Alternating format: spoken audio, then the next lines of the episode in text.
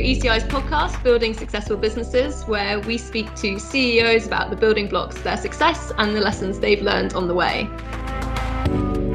I'm Fiona Evans, and today I'm delighted to welcome Mark Eastham, CEO of Avantia, the tech enabled virtual insurer. Hi, Mark. Hi, thank you, Fiona. Very pleased to be here. So, tell me a little bit more about what Avantia does. I, mentioned tech enabled there, which gets talked about a lot, but what, what does that mean in practical terms for your customers? Yeah, so we are, if I go right back to basics, we're the leading provider of digital non standard home insurance. So, what is non standard home insurance? I, I, hear you ask.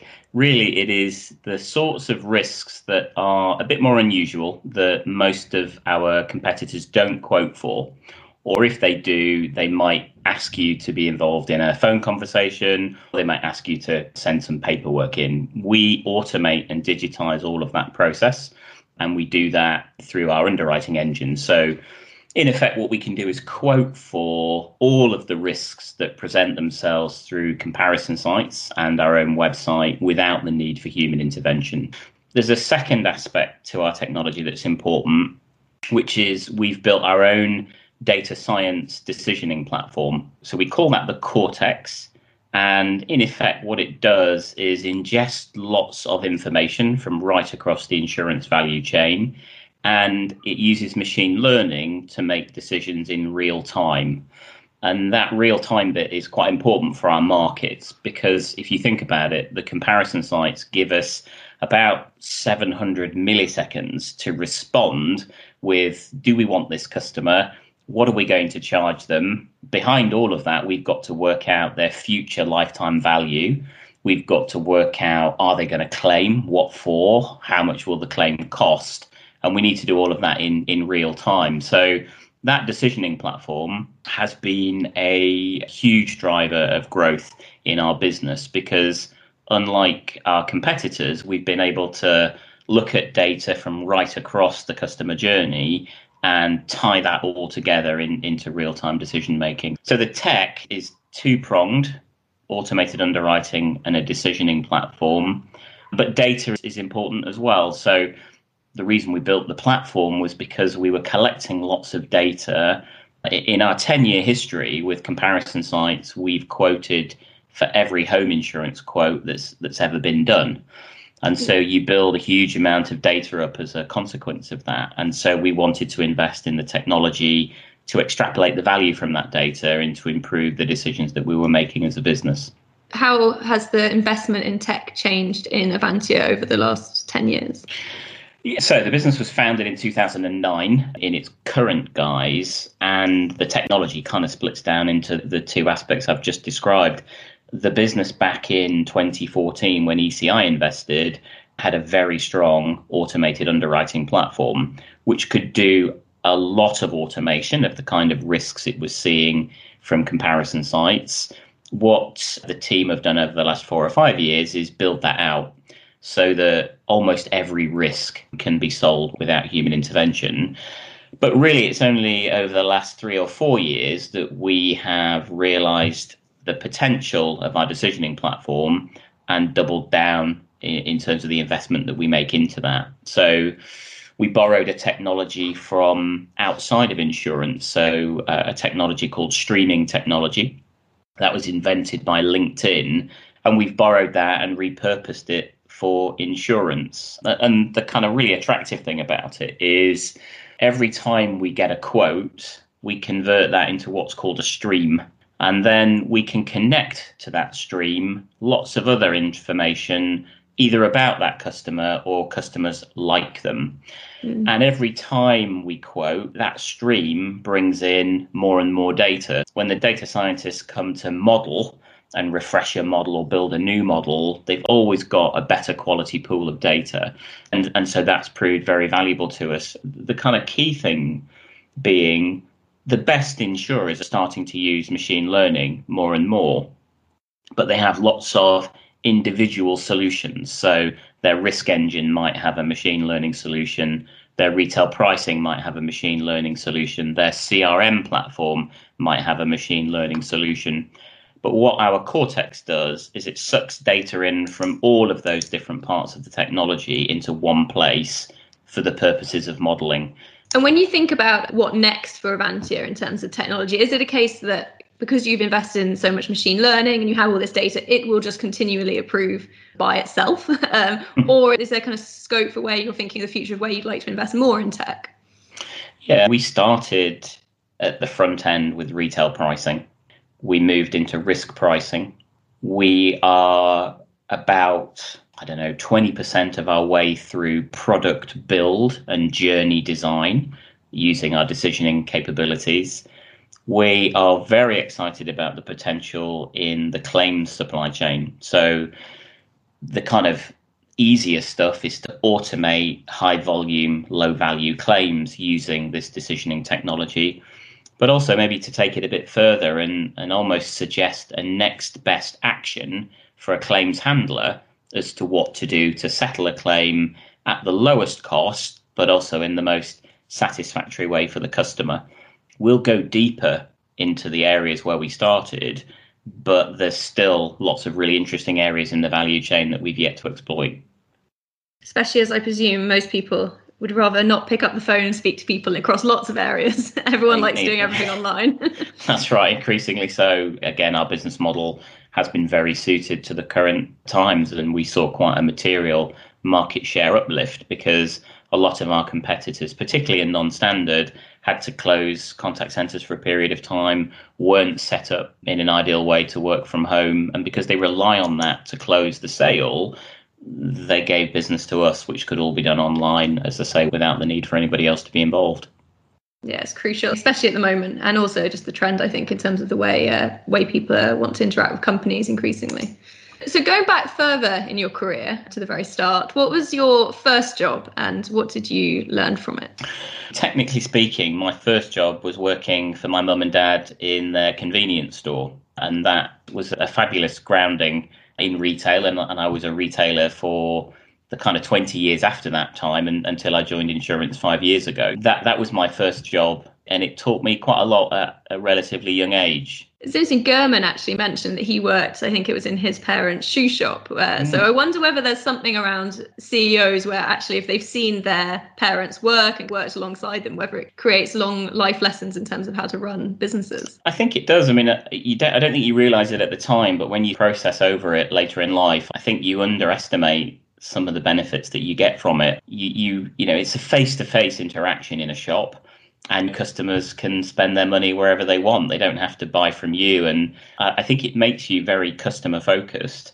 I think also it's good for teaching you team working. You have to learn how to get on with people from all sorts of different walks of life, and also you have to prove that you're not there because you're the boss's son. You're there on merit. You have to work harder than anybody else and really prove yourself. And I think those kind of life lessons over what in effect were my teenage years were, were really, really valuable. My first job out of university was to work for Marks and Spencers in the food group in Baker Street at the time. And it, obviously, no surprise, given my family background, I was passionate about retail, and, and at the time, M&S was the retailer to go and work for. And one of my um, buying jobs was the sandwich department. And I suppose M&S was the market leader at the time. We were looking at things like automation of making sandwiches. We were we had Pret a Manger launching at the time and starting to really innovate. I think it was the crayfish and rocket sandwich that was the the absolute benchmark product in our market. And you know we had to from a factory, not from a kitchen, replicate that level of innovation, quality, value, and and yeah, it was um, yeah some really happy times. This isn't a business uh, related question at all, but what is the best sandwich to get from a supermarket? Oh, I mean, I'm I'm pretty boring, and, and I would just go prawn and mayo. The classic ones are, are, I think, still to this day the best. But the time at M&S was, was actually really interesting because, again, they were going through huge changes, and it had been a business that was very driven by the the sort of product development side and rightly the kind of quality of raw materials but it had never really had a very strong commercial instinct applied to it. And again as a graduate kind of fresh into my first job coming into that scenario and working with some really good outside consultancies to think about how we buy and procure and get the value from our volume was was actually a great grounding for me coming off the back of, of my studies. Yeah, because that was actually going to be my next question is how did you move from that sort of background into tech? I've always been really interested in gadgets and technology. So I had 10 years at, at Carphone Warehouse, and, and that really, my main desire to go and work there was clearly it was a fast growth retailer selling great gadgets, laptops, mobile phones, etc., all sorts of gadgets gave me the interest in the product. And that, I guess, was probably my first experience of technology. And at the time, lots of retailers were trying to find the way of taking a subsidy, an airtime subsidy, and giving the customer some hardware for free. We gave away games consoles, we gave away laptops. In fact, the the very beginnings of Talk within Carphone was off the back of a free laptop promotion. Get your broadband connection, get a free mm. laptop. And so that kind of hardware subsidization, the sort of commercial model behind airtime was also quite interesting to me as well. And actually, insurance is quite similar in many ways because you're predicting what the customer's going to pay you in the future. You don't know. And you're also predicting what the costs are going to be in the future. You don't know those at the point of the transaction. And so I had 10 years with that commercial model at, at Carphone, which is why the board at Avantia must have obviously seen the parallels and the synergies that might come from some of that experience yeah, it must be quite interesting working out the customer lifetime value from the model point of view, as there's so many things that must feed into it in terms of risk and different customer types. Yeah, that's where the technology comes into play. So the decisioning platform in real time is thinking about all those things. How long will the customer stay? What will they cost me to serve? Are they likely to call my contact center? Are they going to take an add on product? Are they going to pay by premium finance? So there's all sorts of propensity models that have to decide what's the combined impact on lifetime value. And then you get lots of really interesting spin offs. So our performance marketeers were trying to find a way of driving their paid search using lifetime value, not margin or the selling price, because they're sometimes in a recurring revenue business like ours, quite a poor proxy as to what the future value of a customer is going to be. And so they wanted to do this and they, they spoke to the data science team and, and the data science team said we have a lifetime value model that allows us to decide how to price. Why don't we repurpose that model so you can use it to drive for your paid search and so it was then relatively straightforward for us to connect our lifetime value model to google's paid search algorithm. So that kind of real-time decisioning in paid search was just an early spin-off. We were actually shortlisted for a drum marketing award for it you know recognized outside of insurance against lots of other different industries for a, a paid marketing technology that we'd just spun off as a consequence of trying to do insurance better. So that's what makes me so excited about the potential applications for the decisioning platform in the future. It's amazing really how um, much data there is in these businesses but it's actually being able to leverage it and use it to make better decisions and that could be across all these different parts of your business. But i suppose for lots of companies it's often underused. Yeah i mean the challenge we all have as insurers is the core technology of any insurer is called the policy administration system and they tend to lock information away in lots of different parts of that system and make it very hard to get access to. So a good example would be is if a data scientist wanted to understand the renewal price that a customer paid and what was the final trigger for them to stay or go. If you ask a policy administration system for that information, you'll get three or four different versions. You'll perhaps get the first price that was sent out to the customer. You might also get the price that the customer got when they called up and changed something about their policy. Mm. You might get the price that the customer negotiated because they said, look, I'm going to leave unless you lower the price. But having all the data in one place and easy to interrogate by data scientists mean you can very quickly build models that answer the questions you need to get answered. In terms of the advice you've been given along the way, is there anyone across your career who's given you really valuable advice? And if so, what was it that made the most impact? I've been lucky to work for some really good organisations over my time before joining Avantia, and, and I've definitely had good mentoring and good advice. I think the one that resonates most for me would be when I worked for Graham Stapleton, who was the uh, CEO of Carphone at the time. And it's a bit of a cliche, and it boils right back to hire world class people that are the best at what they do. And I hesitate to use it because it is such a cliche, but Graham was passionate about it and so vehement that you know you have to do that at all costs. And initially, when you're building and forming a team, it can be quite disruptive.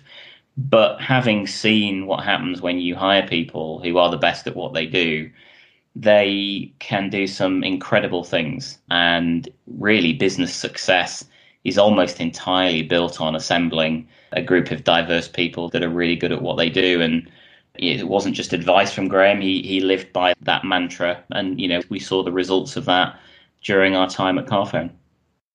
And as a business grows, and this must have been especially the case at Carphone, how do you keep that kind of throughout the business? Because as it scales, it's hard to kind of control that process. How, as a CEO, do you make sure that you only hire great people across the whole business? Well, I think you have to go back to partly reward and incentivization because you have to be able to attract the best people. And we're, we're competing in some very in demand segments as you can imagine data science and machine learning operations. These are these hot fields where is limited and demand is high. So i think you have to go back to recruitment and incentivization and reward. You have to create the right culture. You have to look after people and, and make it an attractive place to work. So even before covid we had a flexi plus approach to work you, you could work when you wanted, where you wanted, on the basis that you got the job done. And increasingly, those kind of things are important to people who know they're in demand. I think the other thing is you have to increasingly be clear on what your purpose is overall as an organization. So for us, we want to make every decision intelligent. And that's why we get out of bed in the morning. That's what's important to our employees. And we're able to sell that vision into people who want to come and do a bit more than just crank the handle on, on an operation. And then I think you also though have to be good at performance management. So if people are not living up to the very high and demanding standards that, that we set as a business, then that is something that, that we have to deal with because otherwise it's not fair on, on the rest of the business or the rest of the team. Obviously, building successful businesses isn't always easy, and you probably wouldn't learn that many lessons if it always was. What do you think the hardest lesson you've learned is? It's maybe not the hardest, but it's the most valuable, which is the benefit you get when you empower people rather than tell them what to do. And I say that as somebody with a bias towards hands on operation. You know, it's a kind of watch out for me to give people the space and the oxygen. But I've seen now it so many times that when you put good people into a space with a clear concept on on the business's vision and mission, just how much they can achieve when they're driving the things they're passionate about. It can be quite hard, though, I think, especially if you are by nature the sort of person who wants to get involved. And I don't want to use the phrase control freak, but certainly it can be quite easy to fall into those traps when you just want to make sure everything works really well. How do you manage to separate that out if that's your natural kind of way of being? And was there a moment of realization where you went, I really need to get this mm. right? There was a moment. Really, I think it's when you make the transition from functional leadership into general management. So I was in effect the commercial director of Carphone and was progressing into general manager. So I was no longer the functional expert, you know, the guy that knew more about the ins and outs of the role than anyone else, and, and therefore had to rely on more leadership and, and less functional expertise because I had the online channel, the the kind of planning team, the category management team, etc., all working into me. So I think it was at that point in terms of my development that you start to know that you have to make that transition. I was very fortunate to get some kind of business school support with making my transition into that general management role. So that was, I think, the crunch point where you've got to go on a different journey. How do you do it if you know your natural tendency, your strength in a way is hands on delivery and execution? How do you not overplay that strength?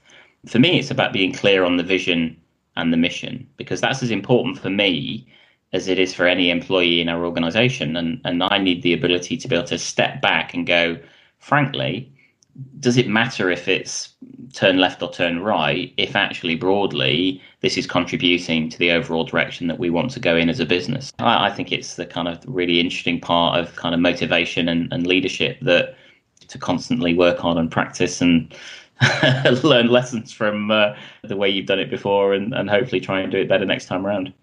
Yeah, I think that's the interesting thing. Um, as you're growing the business, the business itself will evolve, but also so will the leadership style as the business changes. Uh, so it's certainly you wouldn't want to sort of rest on your laurels and go, right, I think no. I've, I've nailed it.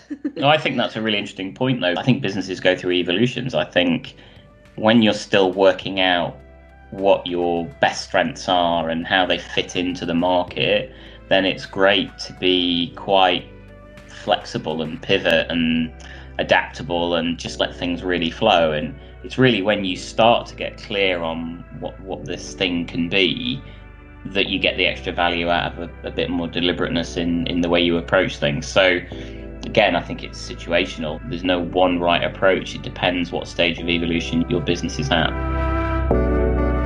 Well, thanks very much for joining me today. It's been great to hear about how Avantia has developed through tech and data, and it sounds like there's so much more potential there in terms of where it can take you. Um, and also great to find out your favourite sandwich. Thank you, Fiona. It's been an absolute pleasure. Thanks, Mark.